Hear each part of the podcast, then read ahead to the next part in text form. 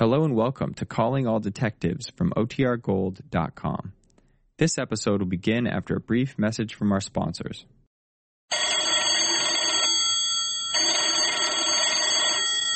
Calling All Detectives.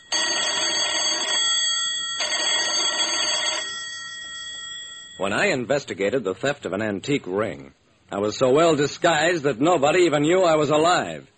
That is the situation on this page from my casebook, the casebook of Jerry Browning, private detective. One of the first things a private detective like me, Jerry Browning, learns is the difference between the genuine and the false. I looked at the big table, straightened a place setting. Then I pulled my jacket smooth, shot my cuffs, and walked to the double doors. I faced the living room, cleared my throat, and announced, "Dinner is served." Yeah, I was a butler at the Fairfield home of John Collum, a retired cotton processor who had turned collector since his retirement about 10 years ago. Collum also liked to give parties. At one of them, a few weeks ago, an antique seal ring that had belonged to Alexander the Great disappeared. Now the same guests were back again, and I was supposed to figure out which of them was the thief. I walked to the kitchen where Joseph, the real butler, was hiding out and supervising me in my unaccustomed duties. "Dinner starts with soup, Mr. Browning." Okay, but I still think that dressing up a detective as a butler is silly. "It was Mr. Collum's idea, and it isn't silly, sir. Nobody notices a butler. When he's in a room, conversations go on as though he didn't exist." I picked up the soup tureen. Maybe you're right, Joseph. Except that so far I haven't the slightest idea who stole that ring. I've been so busy remembering which side to serve from. I took a deep breath. Open the door. Jerry Browning, butler, is about to serve his first ladleful of soup. And if you hear any screams, it'll be a scorched neck, not a cry of guilt. I worked my way through the first few courses with only minor mishaps. As I finished serving the roast, one of the guests, George Pullum, remarked, "He may not be the perfect butler, but he's good-looking enough for the ladies to forget that." I was only a few feet from Pullum when he made that crank, and he acted as though I weren't in the room. No two ways about it. Joseph, the real butler, was right. People who are used to butlers come to regard them as service machines rather than as fellow humans. "Jerry, pull my guests a little wide." I worked my way around the table with a burgundy bottle. There were 6 guests, 3 men, 3 women, in addition to Mr. Collum, the host. Mr. and Mrs. John McPhee were plain-looking and a little out of place. He was the librarian of the Walkershaw Collection, she a writer for an antiques magazine. George Pullum was a weak-chinned society lad who managed an art gallery. His dinner companion, Jeanette Thayer, was one of the most enterprising interior decorators in town.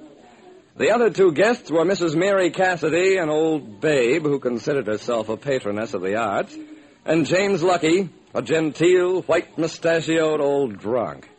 It seemed a reasonable assumption that one of these 6 was a crook. Yeah, but which one? Sometime later, Collum pushed back his chair and addressed me. "We'll have coffee in the library, Jerry." "Okay, yes, sir." Mrs. Cassidy, the old babe, hung behind as the others left the dining room, and when we were alone, asked me how much I was making. $200 a month, madam. I saw the look of surprise on her face, so I added hastily, "and found."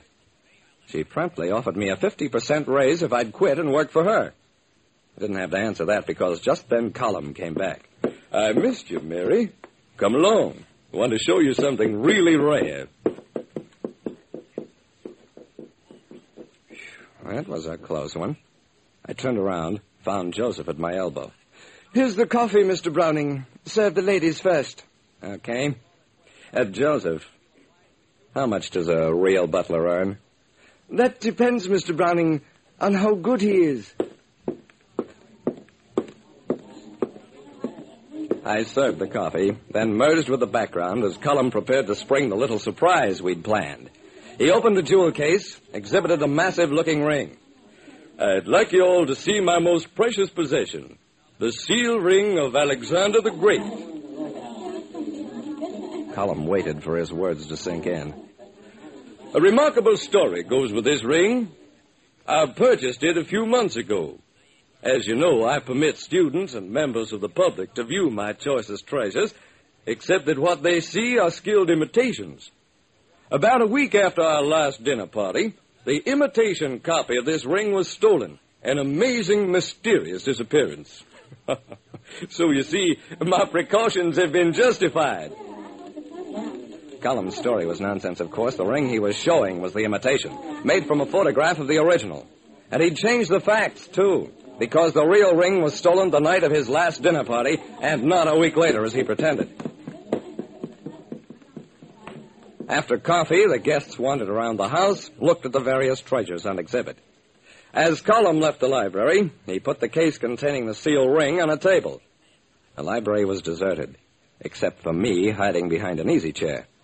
We had a fine trap baited for a crook, except that nothing happened.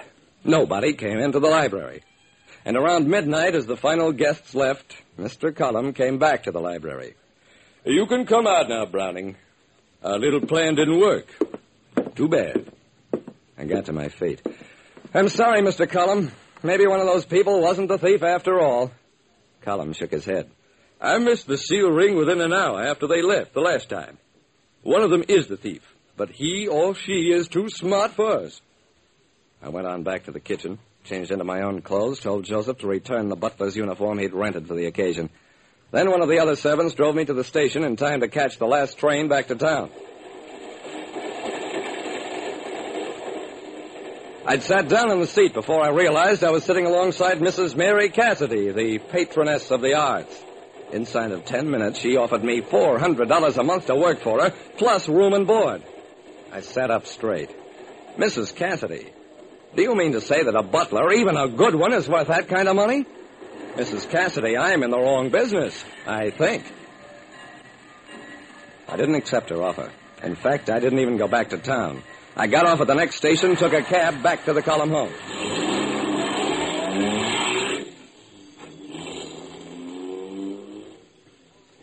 Mr. Collum, you forgot one person when you were listing your suspects. Your butler. The only person tonight other than yourself who knew I was a detective. Nobody would ever suspect a butler who makes enough money to be a collector in his own right and who has every chance in the world to augment his collection at your expense.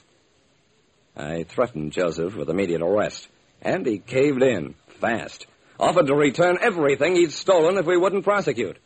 Yeah, everything. He'd been helping himself to choice items from Collum's collections for years and substituting imitations. Collum didn't want to prosecute, but the insurance company took a different view of it. And for the next 5 years, Joseph did his serving at the state pen. Like I said, it's so old-fashioned for a butler to commit a crime that you feel almost silly to discover that they're just as human as anybody else.